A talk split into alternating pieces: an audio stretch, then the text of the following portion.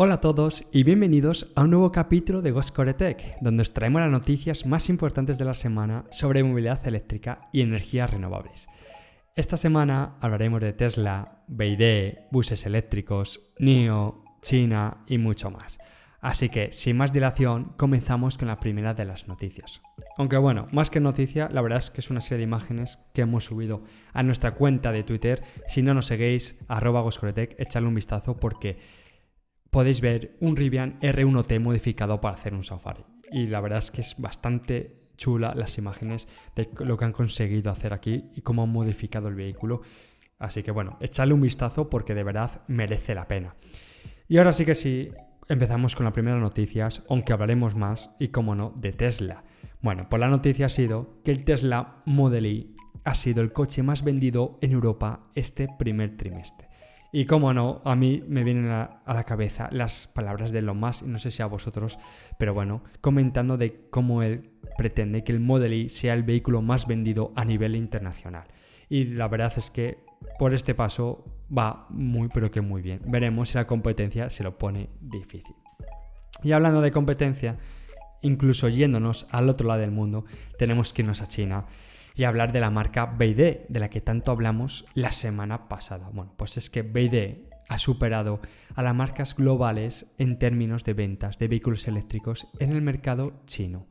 El informe destaca que BYD vendió más de 56.000 vehículos eléctricos en el primer trimestre de 2023, superando a Tesla, NIO incluso a otros fabricantes globales.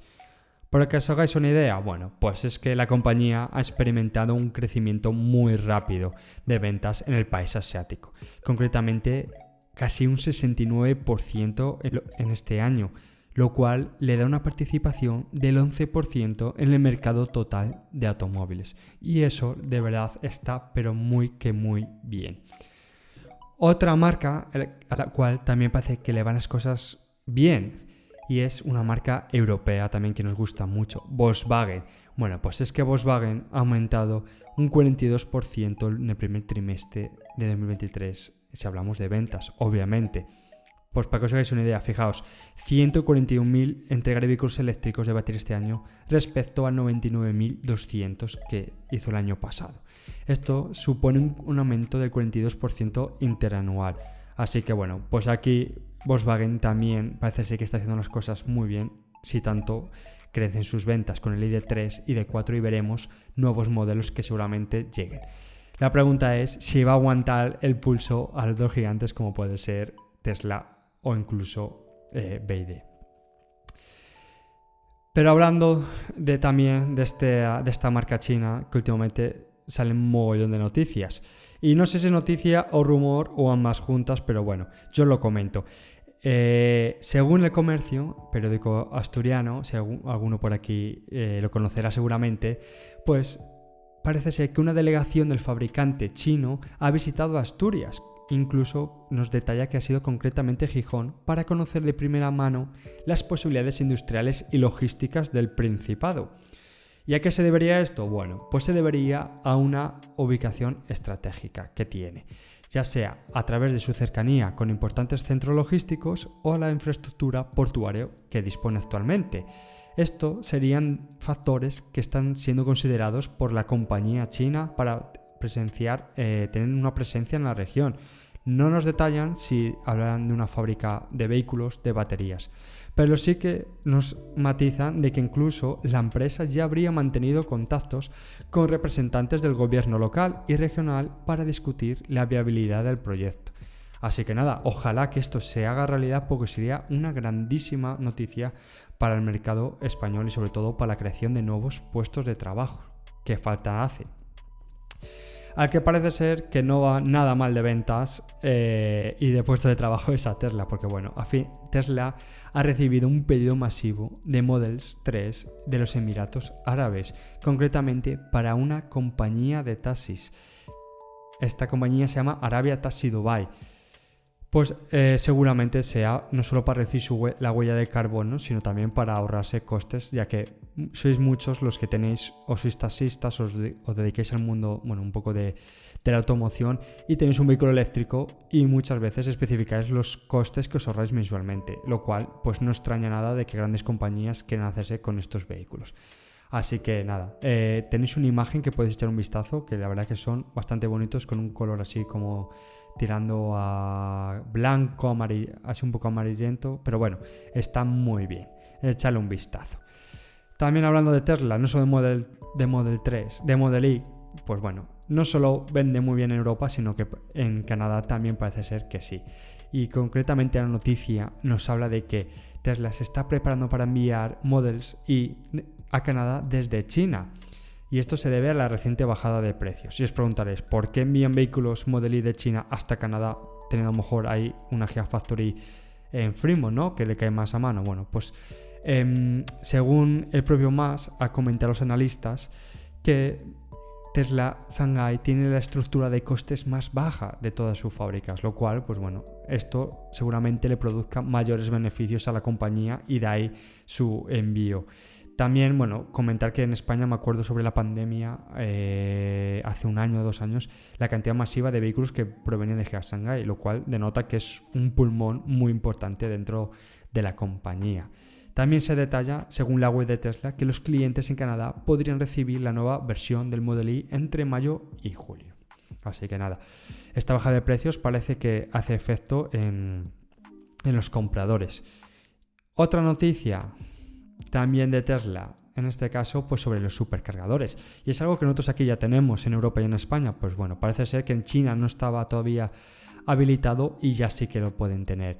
Y es que Tesla abre su red de supercarga a todos los vehículos eléctricos en China. Lo cual, bueno, pues está muy bien y todos los que, mm, bueno, utilizan este servicio, la verdad es que no tienen palabras malas, sino todo lo contrario. Pasando un poco de movilidad eléctrica a energías renovables, que hablamos poquito, pero bueno, de vez en cuando tenemos alguna noticia. Y aquí hay una, pues para que os hagáis idea, em, la diferencia que hay entre España, entre un país como España y China. Y hemos retuiteado unos datos que, nos, que pasa nuestro compañero Javier Peña. Y es que, para que os hagáis una idea, China conecta en el primer trimestre de 2023 33 gigavatios de energía solar. Pero cuidado, ojo, en solo tres meses. Y es que, para poner en comparación, ese es el, casi el objetivo de España que tenemos para 2030, lo cual sería unos 36 gigavatios de solar fotovoltaica totales. Bueno, esto es em, una exageración, lo cual está estupendo, está genial, ¿no? Eh, que cada vez dependamos menos de combustibles fósiles, pero bueno, para que nos hagamos una idea de las diferentes capacidades que tenemos entre países. Pero bueno, ahí queda. Y bueno, eh, ahora os voy a comentar otra cosa que en este caso seguramente vosotros hayáis visto en cualquier película, serie, y si os, pregunto por los autobuses escolares en América, ¿no? Os vendrá esa imagen de esos vehículos amarillos, esos, autobuses, incluso a veces mucho en Los Simpson. Bueno, pues es que aquí el Trek informa que la Agencia de Protección Ambiental de Estados Unidos, EPA, ha anunciado un nuevo programa de subvenciones para la electrificación de autobuses escolares Incluso nos detalla el nombre. El programa se llama Clean Buses for Kids, el cual proporcionará 10 millones de dólares en subvenciones para que las escuelas reemplacen sus autobuses diésel por autobuses eléctricos. El objetivo es reducir la contaminación del aire y mejorar la salud de los niños. Así que está muy, pero que muy, muy bien. Hablando un poco también de movilidad de trabajo, aquí hay que, la verdad, aplaudir y porque es que ya son varias noticias de Valladolid y es algo bastante extraño porque, bueno, aquí en Castellón ya sabéis que estamos un poco apartados, la España vaciada, pero parece ser que, conseguimos hacer cosas y es que, bueno, pues eh, concretamente Innovat se decide por Valladolid para levantar su planta de baterías para coches eléctricos, lo cual es una fantástica noticia para la ciudad, para la comunidad y que creará bastantes puestos de trabajo, estoy seguro. Si os si os pregunto por Cybertruck, ¿qué os viene a la cabeza? Bueno, pues es que tenemos nuevas imágenes. Os vuelvo a repetir, pasad por Twitter le echáis un vistazo porque, bueno, pues el Cybertruck ha vuelto a ser visto de nuevo en Fremont, pero esta vez parece más refinado que nunca. Seguramente ya sea de los diseños finales, finalísimos. Y es que, bueno, los paneles de la carrocería parecen tener muy pocas imperfecciones en comparación con avistamientos anteriores. Así que bueno, ojalá que cuanto antes empiece a entrar en producción y sobre todo, ojalá que pueda venir aquí a España, a Europa, porque este vehículo mm, tiene que ser muy curioso de ser visto en persona, tiene que llamar bastante la atención y bueno, ojalá que llegue aquí.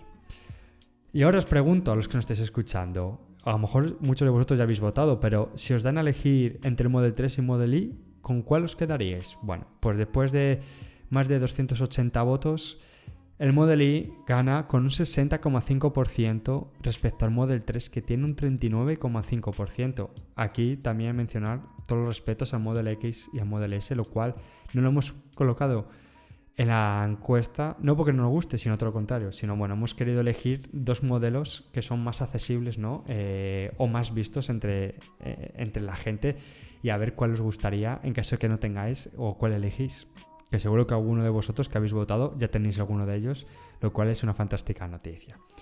Y pasando de Tesla, eh, pasamos a otra marca, y aquí sí que está relacionado porque si, por, este tema que es la Gigapress, que seguramente os suena a todos, los que, los que estáis un poco metidos en el mundillo. Bueno, pues concretamente la marca de vehículos eléctricos de Geli, CERC, ha anunciado planes para adoptar la tecnología de, de fabricación Gigapress en su producción de vehículos eléctricos.